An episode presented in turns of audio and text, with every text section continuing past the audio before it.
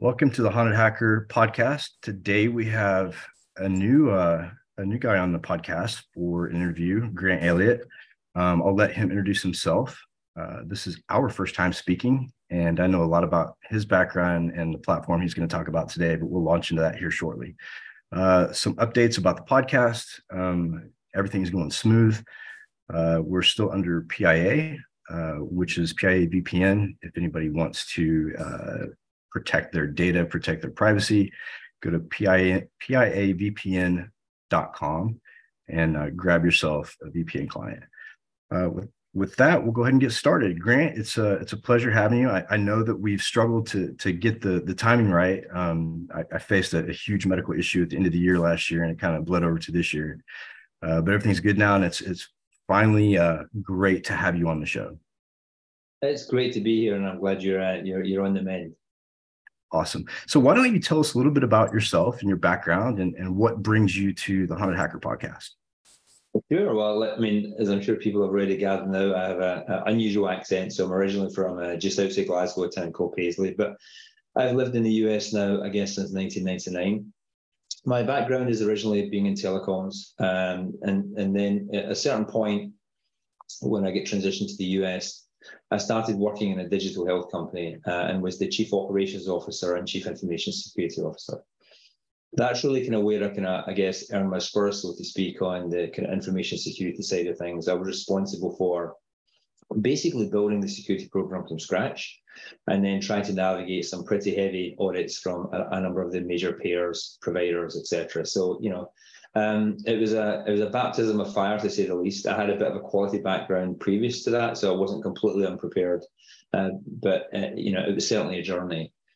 I spent eight years doing that um, uh, and, and basically kind of learning my trade, so to speak. And it kind of really struck me at a certain point that there weren't great tools in the marketplace to help what I consider to be an operational challenge uh, rather than a technical challenge. Um, and so there were always great technical tools in the marketplace, but you know the kind of operational procedure of building and maintaining security programs seemed to be a little bit um, uh, left aside. There were GRC platforms, but again, they seem to be kind of redundant from my perspective. You know, sitting at the side, uh, an overlay process, and a little bit inefficient.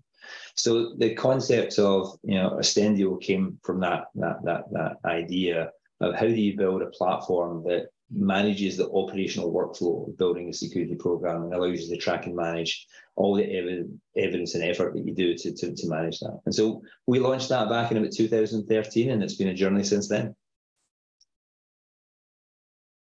Very cool. Very cool.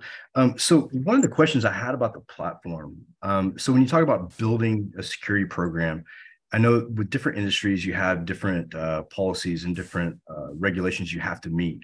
You know, with with uh, with NERC, you have different uh, pen tests and, and requirements re- required for that maturity of a security program within like SCADA or, or critical infrastructure.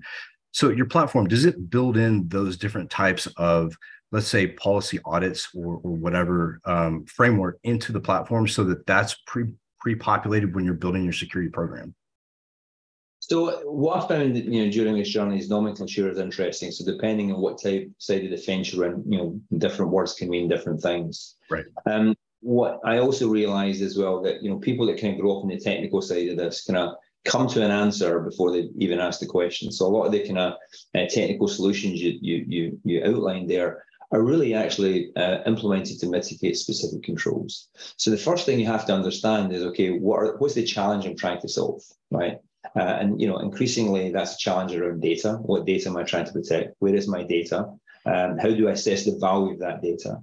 Um, and once you identify what data you have, where it is, who has access to it, you then start implementing um, different types of controls to protect that data. So, you know, my favorite one is always, let's say today, a lot of people will go to AWS and they go to AWS and put their data in AWS without really thinking about how many control mitigations just that third party service provides for them, right? They're not thinking about the fact, you know, because AWS automatically typically does a good job on physical security, on fire, on, on flood, etc. Um, whereas when you look at a kind of security framework, it's going to ask you those questions. It's going to say specifically, how are you protecting against those specific threats, right? right. And so people tend to come from it a little bit backwards on the technical side. They implement common control and common things, which makes a lot of sense um, they don't realize what they're actually doing is they're kind of pre-answering questions that they haven't actually asked themselves.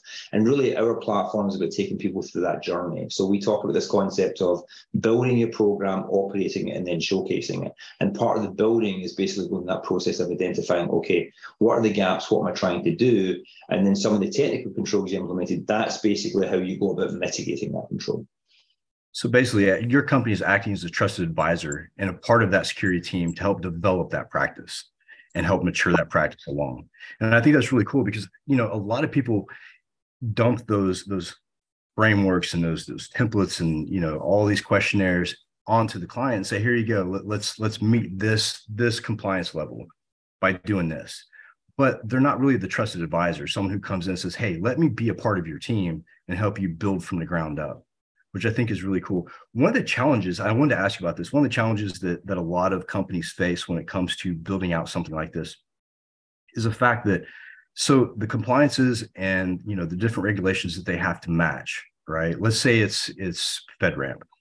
As an attacker, one of the things that I do is I look at, at the company and the type of compliances that they have to fall under and i go back to that that framework and i look at what they should have in place and what they verified is in place. And I formulate my attack based on that. Is there what is your biggest challenge when it comes to, you know, looking at the security development lifecycle of of a security group, right? And implementing all of these these checks and, and balances. What is the biggest challenge on getting that up to speed before the attacker gets into into that midstream and, and causes disruption? So I think the biggest challenge we face generally within organizations is perspective, right? You know, why are you doing this? What is your motivation to build out a security program? Is your motivation to basically build a defensive posture to try and protect your organization against as many threats as you possibly can? Or is it to be compliant?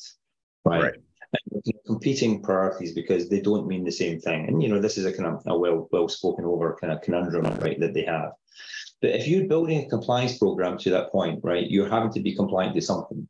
You have to go back to the origin of why these security frameworks begin in the first place. The, the, the, the, security frameworks are not in place for the purposes of an audit. They're in place because people have tried to come up with how do we set the most common ways of setting a, a, perimeter or protection for this organization.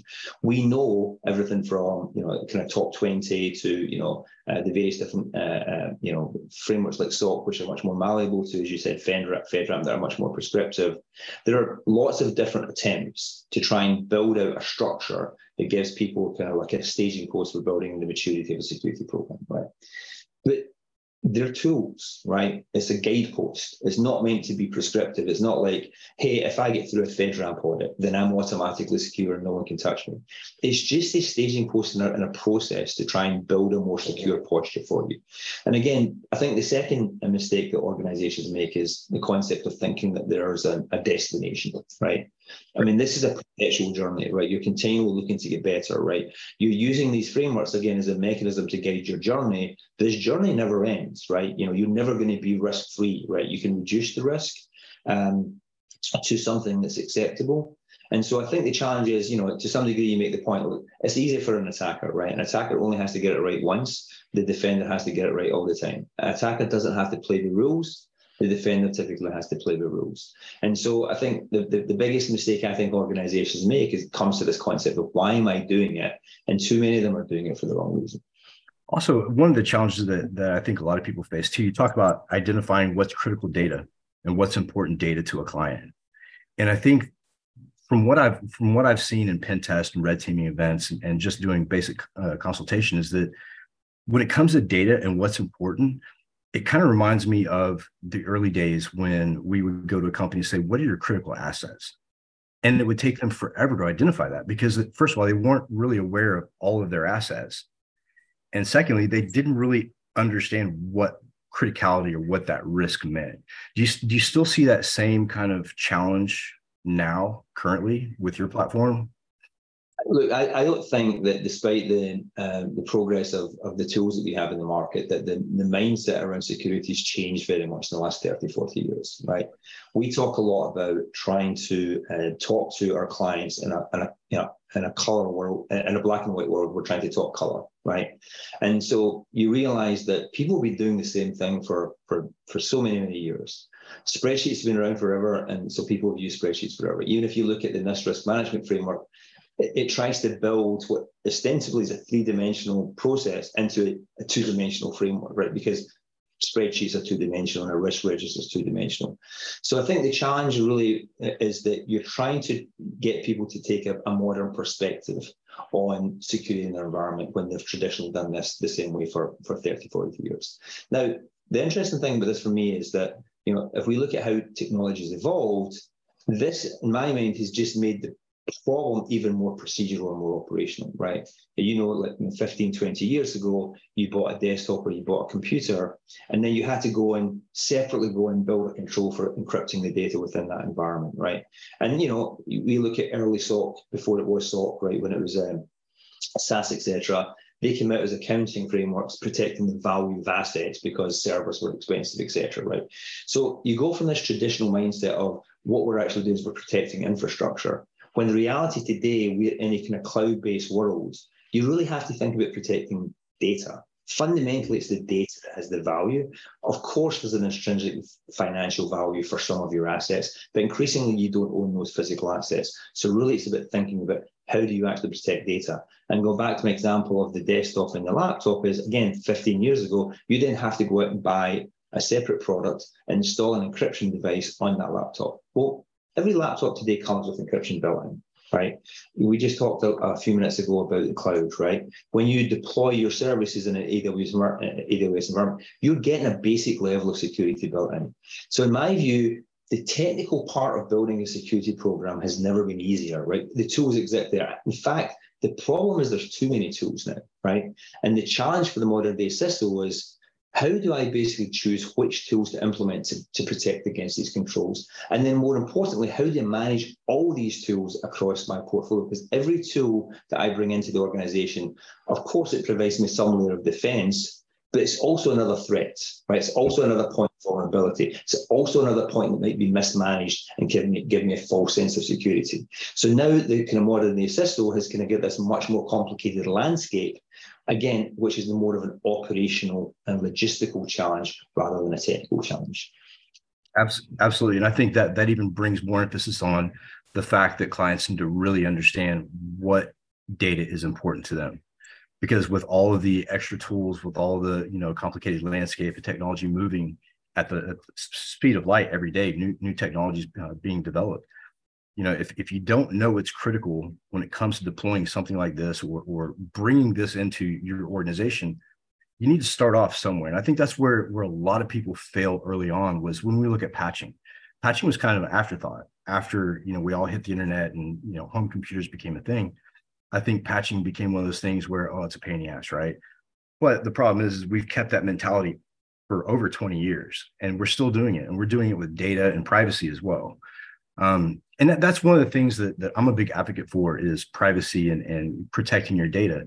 However, to be honest, I mean, let's let's be transparent here. How how much privacy do we actually still have? You know, when you when you look at the different programs and stuff running, you know, and the different requirements by MSSPs and, and service providers to, you know, allow access to other organizations, that to me is is the most important. If I was a new company trying to build a security company or building a security program, I would really focus on what data would keep me awake at night if it left my door. Um, and with you know AWS, you mentioned AWS, and and one of the things that I've ran into with with cloud services is that you know you're right when when you hand your data off to a cloud service, they have their own controls. But here's where I think people fail: is they 100% blindly trust those controls right? So we saw with the leaky buckets and, and stuff like that, that the default security that's put into those instances are is really good. But if you go in and make a minor change, it could completely destroy that security. Um, depending on how different functions within AWS rely on different controls. So I think it's really important not only to identify your data, but also once you have, if you're involved in cloud services, really understand the security of that cloud and what and what they do to provide that security because i, I think a lot, a lot of that's overlooked and uh, taken for granted Yeah, look, I think once you start thinking about this concept as data rather than physical infrastructure, it opens up a whole different set of, of, of conundrums for you. First of all, increasingly today, it's not even just one copy of that data, right? You have data copied in multiple places. So the same point of information, customer information, healthcare information can be copied in multiple places.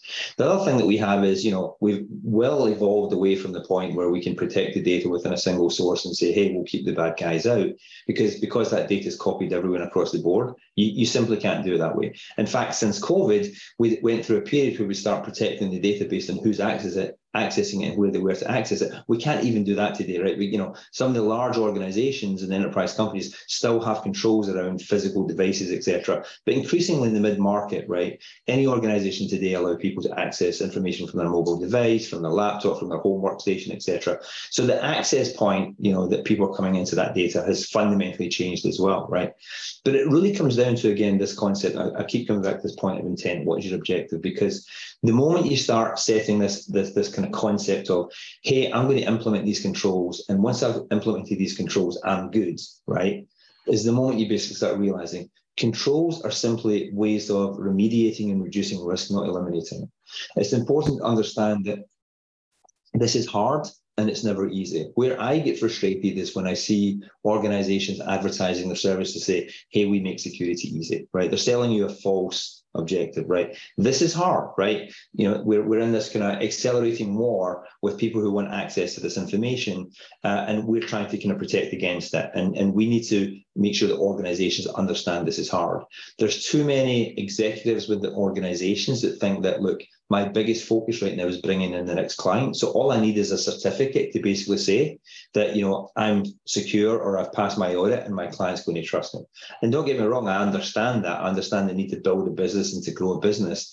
But that sets unrealistic expectations within the person running the security organization because now they're trying to either just give that certificate or try and give some sort of level of assurances.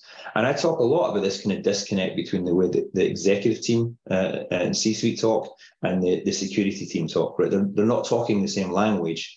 And, you know, what they often have to do in order to get their budget approved, the commitments they have to make in order to get their budget approved are really unattainable. And so when that's this is why you see whenever things do go wrong, and they're going to go wrong, right? Uh, when things do go wrong, oftentimes is the CISO that gets fired because the CEO goes, hold on, you told me you had this under control. Instead of them having an active conversation about, okay, what's an acceptable level of risk and how much do we want to invest in trying to get that, that risk level to a point that's convenient for or comfortable for us both. Yeah, that's that's always been a dilemma too, is identifying acceptable risk. And I think that, you know, when you're when you're a new CISO and you're in, in a new company, acceptable risk and and what data is important what assets are critical what operation you know functionality is critical like there's a lot to, to take in so I, I think with with your platform i think this would make any ciso a lot happier when it comes to sleeping at night and be able to mature that program faster um, you know i i hate to see you know cisos being dumped in the water and being used as bait and i've seen it so many times where a company will hire a ciso just to put a blame on that CISO. Or if a breach occurs, he's the first person cut out. Um, when it's really a, a whole organizational prog- uh, problem. You know, when you look at the different controls that go into place, you look at the different audits and different compliances, it's not just data, it's also financial, it's also national security risk. You know, there's a lot that plays into it. So I hate I hate it when I see CISOs being targeted because of one failure. You know that i think that's a mindset that we need to get away from and, and you know the whole witch hunt and trying to blame somebody. Instead of addressing the problem and mitigating it the next time they always chase after you know, who's responsible. Well let's forget about that. Let, let's find out how we fix this yeah, I agree. And uh, look, I think we're seeing an evolution over the course of time. Now, I'm biased because I'm an operational CISO, right? My background is operational. I've got a, a, a, reasonable degree of technical acumen, but you know, I, I didn't grow up as a software engineer. I didn't grow up as an as, as IT ops person, right? I grew up as a kind of you know, quality uh, operations person. But I think some CISOs don't help themselves because you know, look, you can come out of an IT background and still have an operational mindset, but I still see too many, and you see that you see this the way that that, that vendors sell to CISOs today as well, right? They try and sell these silver bullets, they try and sell these automated solutions.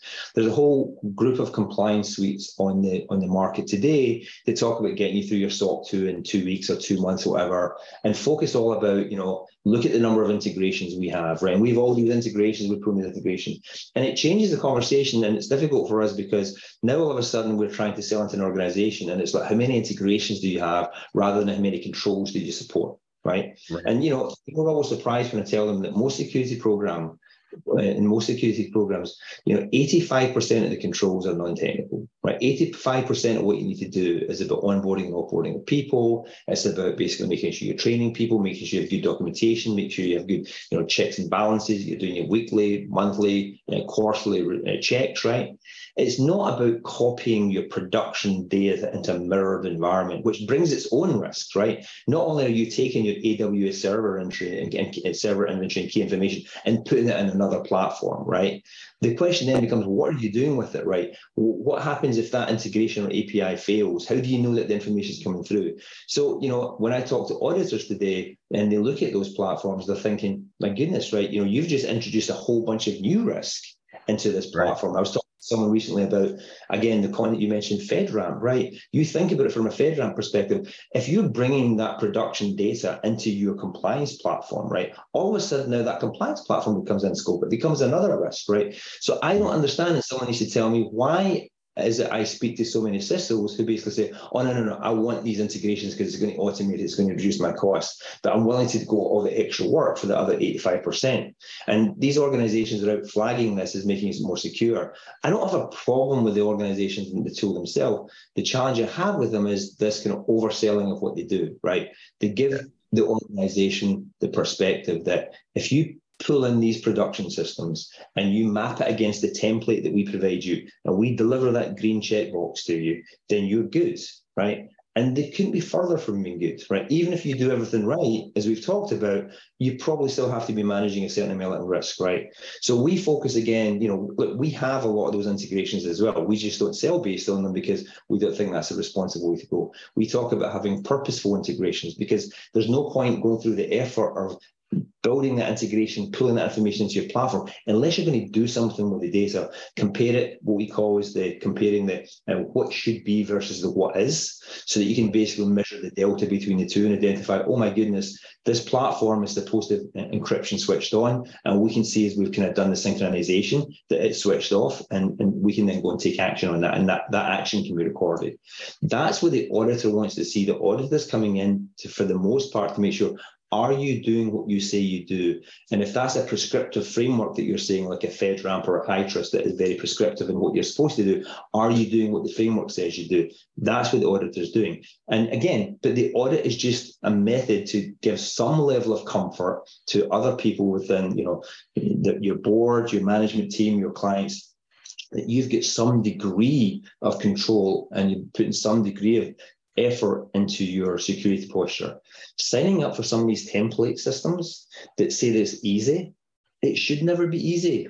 Yeah. Building and maintaining a security program should never be easy, right? Why would you buy a platform that says we're going to make it easy, right? Because again, that's like going to your doctor and saying, I don't need to do all this diet and exercise, doctor. My Fitbit tells me I'm getting enough steps done every week. I'm good right right. Exactly and i think that's that's the mindset that a lot of people have fallen into over the years. A lot hasn't changed when it comes to the mindset of people in cyber it you know it ops. It's the same it's the same mindset i think it's always been. And i think with cisos i see a lot of them coming into into the industry and th- they would rather pay somebody to hand them tools that do everything than to actually take chunks of it understand it nail it down, then bring a tool in to maintain it and monitor that. To me, when when you're building a network and you're, and you're trying to revamp security, the most important part is to really understand your network. And if you're hiring somebody that comes in and says, "Oh, we can do this overnight," and it's so easy, you don't have to do anything, that scares me because I want to know what's going on. I want to see the progress. I want to see what work is going into it. And you're right with with a lot of these companies, they promise a lot of things, and the biggest pet peeve I have is when a security company comes in with a platform and says, "Oh yeah, we can definitely integrate with XYZ," we actually have an API that you can buy from us to connect to that. And I'm like, wait a minute, I, I don't want to buy an API. You're supposed to be here to help me, like not rob me. Yeah, well, look, and look, some of them are like, you know, it's a race to how many integrations they can support, right? There's one uh, advertising right now, like 80 integrations. But then you go and look at integrations, it's five cloud providers, it's a few project management tools, it's a couple of HR tools. I mean, how many project management tools are you going to be using within your platform, right? And so you actually, when you actually look at, you know, the tools that are compatible with your organization, some of them are, some of them aren't. But this is what I can encourage people to do. then go and look at what is the integration actually doing, right? Again, I really want to stress you spend all this time to basically set up the API, you're basically pulling basic information in, right? You've got to map the individual fields that are coming in and then they bring it into your platform. Okay, great. You've now got a set of data attributes in your platform. What are you doing with that information, right? right? Great, it's there, right? I've created this additional risk point, right, in terms of a potential broken API, but also now this data is in another place again. So my risk posture has gone up. But what is the purpose and the value of me having that information within that platform. And so that's kind of what we're trying to encourage our clients to do. Because again, building a program or building a security program, you know, again is more. Now, look, I'm, I'm not trying to have a go at kind of uh, technical systems because obviously, you know, it, it's it's hard to go through that route, and you know, they're they're super smart guys. But people get into that route because they love playing with tools. Tools are cool right? And so if I've, if I can go and buy a whole bunch of tools and play with them, if my team can buy a whole bunch of tools, that's what I'd love to do, right? That's what I need to do. So you're kind of they're, they're kind of preaching to kind of like an already sold community that these tools are kind of how I want to do it and how I want to do my business and match it and give me a dashboard and get it automatically done for me, whatever. But the reality is, in today's world, it's too complex for that, right? You're not talking where you can just basically put everything in a box and secure it. Data is everywhere. So you have to go through the hard yards. To your point, you have to define what data do you have. All of it, not just your production data, your finance data, your communication data, right? A lot of organizations today don't even think about the fact how much client data do you have in your Slack or in your you know Office 365 environment, right? And what policies are you setting for how people, you know, we get uh, we use Slack in our organization, and I regularly get a request coming through saying, "Hey, um, uh, someone wants to connect this this plugin to your Slack integration." Well, uh, you know that needs to go through a process to be reviewed, right? Because all of a sudden Slack has a lot access to a lot of our data. Our Slack is already connected into some of our core backend systems, like from, a, from an HR perspective. If I bring in a third-party application to integrate into Slack, how do I know that that's not just going to open the whole Pandora's box for that bad actor to come in through that point of view? But it's made so easy for people to just go and switch on these plugins, right, into your Chrome browser, into all these. So these kind of, you know, today it's not even just about you know, whether it's a system or a product, there's so many of these different components that you have to measure that you really have to think about from a data perspective and who had, who, where is this data and who's supposed to have access to it, and then build a really effective process for not only onboarding that data, onboarding those individuals, but tracking and managing and making sure that you know what you said is supposed to be is in fact what is. Exactly, exactly. I think uh, data integrity and and you know just the the ethics behind data transmission is being being questioned quite a bit, and it, it probably brings a lot of highlight to your to your platform as well. But you know the the current Chinese and, and TikTok issue on Capitol Hill, you know it seems to be like really booming with the data privacy and let's protect that data. You know, e- even though that that the issue behind TikTok really isn't the data or where it's going, it's more advertising issues and who's getting the money but it brings to, it brings a lot of good question. You know, when you bring in an API, you're bringing that third party. How can you trust that third party? How can you trust that that that your data is not going to be, you know, exfilled somewhere else? And I think that you know, along with data function, data operation, data importance, I think also data security. And and when API comes in, when a third party comes in, I think that really needs to be questioned. And in the past, I don't think we did a lot of that. When I worked at different di- different industries, we would have vendors come in and the API was important because we wanted that full functionality, right? But I don't think we put enough focus on, well, let's reverse this API. Where's this data going? What are you doing with this API? How is it hooking? Um, a lot of people skip that because, again, you know, technology moves so fast, cybersecurity, the whole field is, is a fire hose. So you want to get things done as quick as possible. And I can see how having a trusted advisor and, and a trusted platform help you along the way. Would help you jump over a lot of these hurdles because you, really don't know who to trust. They talk about zero trust, they talk about high trust, they talk about all this trust, but really, who can you trust? Well, and look, the, the idea is that you know, I mean, I, have always look the concept of zero trust, right? Uh, you know, is that was actually um, coined, I think, back in the nineties by a professor in Stirling University in Scotland. So um, it's amazing how in the last couple of years somehow it's become, you know, the kind of popular thing to talk about. But look, I think the key thing I think for any organization to understand is, you know, have I done a, a, landscape assessment or threat assessment of the data that I have? Right. And that has to be the first thing that any any organization does to understand it. And then build my security posture up on based on that information, based on that data the, the, the, people that are more likely to cause some sort of problem for you are going to be the people in the organization. And I see all these GRC platforms that never involve them in the process, right? And right. so what we try to do within our platform is we try to turn everyone within the organization, instead of thinking them as you know the threats to the organization, and clearly everything's a threat, we try and turn them into basically the, the front line of the inventory of your armor, right? You engage them into the process, right? We enroll everyone within the organization into a platform we distribute all our policies and procedures so we can confirm that you know they've been approved and they've been acknowledged. We run training through our platform so we can make sure that we have a record to make sure that not only do we simplify the distribution of the training, but we can track and make sure that everyone's going through the training all the recurring tasks are managed through the platform so that every single person that logs into the platform can see very specifically what is my responsibility towards the security of the organization and have I done what I'm supposed to do as part of that responsibility. And that's really the only way you can get to the point where you can get to an accepted risk level, right? And you know, if you have that level of visibility, if you have that level of insight and data, you can then start having effective business conversations with the executive team. You can start talking specifically about risk models. You can start talking specifically about, uh, you know, if we spend money in this area, how much it's going to impact or reduce the overall risk of my organization. Because now I have the data behind all the transactions, all the activities, and all the gaps. And then the value that we have, our platform maps to over 150 security standards. So this kind of you know secondary compliance program, right? Right. We can then basically map all the evidence to whatever compliance framework you're operating against, not to kind of confirm that you're doing everything perfectly, but to give the auditor an insight to go in and verify you're at least doing things in line with the way that the framework is determining you to do that. Right. This is not a golden ticket to compliance or, or, or some, you know, golden status. This is actually the process and the progress through that and a trusted advisor to help you along the way. Um, I hate it when people buy a platform because they say, well, I want to get, you know, FIPS compliant or I want to get, you know, whatever compliant. And so they buy a platform to get them there and it fails. It doesn't get them quite there. And then they miss their compliance and they complain about the platform. And I'm like, it's not the platform, it's the people. You know, you, you got to do the footwork. So one, of, so we we used to in the early days compare ourselves to Salesforce, right? And the way that um, uh, Salesforce doesn't sell for you, it helps you sell. Um, right. You know, our platform doesn't make you secure; it helps you become secure. Right? You don't have people buying Salesforce and saying, "Oh, we're we weren't able to sell a product, so it's Salesforce's fault." Right? Uh, you know, the idea is these tools are there as an aid. You know, uh, from a Salesforce perspective, if your product's not any good, doesn't matter how good a CRM platform you put in there, you're not going to do very, very well, right?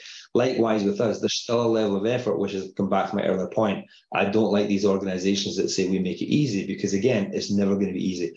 This is probably the biggest challenge that any organization takes on. You think about, you know, I have one slide that I use sometimes that talks about the number of people within an organization, the number of assets within an organization, right? The number of uh, uh, uh, controls within a kind of basic framework. You start multiplying all that together, you get a sense of the scale of the challenge that people are taking on, right? So, you know, I think that, you know, making or talking it would have been easy does the compliance manager of the system a disservice for the size and scale of the problem they're taking on. And again, you know, I, I have great respect for anyone who takes this challenge on because it really is a kind of really, really uh, Herculean, you know, task to take. Um, but you know, I think the, the organizations or the people that talk about it being easy or, are making it simple are kind of doing those people a disservice. Yeah, and there's a lot of companies that, that jump into cybersecurity to make a quick buck too, and, and they're the ones with the overnight solutions. It, it tends to to be. Um, so if someone wants to get a hold of you and, and contact you and talk more about your platform, or maybe even employ you know your company, how would they go about getting in contact with you? Sure. So, I mean, you can get a lot more information. We have like case studies. We have lots of resources on our website, which is ostendio.com. Just go there. Uh, uh, lots of information there. Uh, you can find me on LinkedIn. You can tweet at me, uh, uh, uh, which is at C- CEO. And, and you can email me as well. My email is gelliot at ostendio.com. Awesome. Grant, it's been a pleasure having you on. Any last words for the listeners? No, look, I think that, you know, organizations shouldn't be scared of this, right? I think that, you know, as I said before, the challenge is people think you need to be perfect. You know, I tell any organization, big or small, just take the first steps, right? It's an incremental process, right? You'll be amazed when you look back at how far you've come. I remember building our very first security program and at the time thinking how proud I was of what we've done. And then, you know, a couple of years later, I look back and realize how remedial was. But it allowed me the foundation to build the next layers, the next steps, the next parts. And so the key thing for any organization is doing something is better than doing nothing. Doing a little bit more is better than doing something, and just keep that journey going. Absolutely, absolutely. Well, it's been a pleasure, and I hope to talk to you soon. And I wish you the best of luck with your with your company and the platform. And, and it sounds fantastic. So with that, I'll, I'll go ahead and close it. Thanks, Grant. Thanks, Mike. Cheers.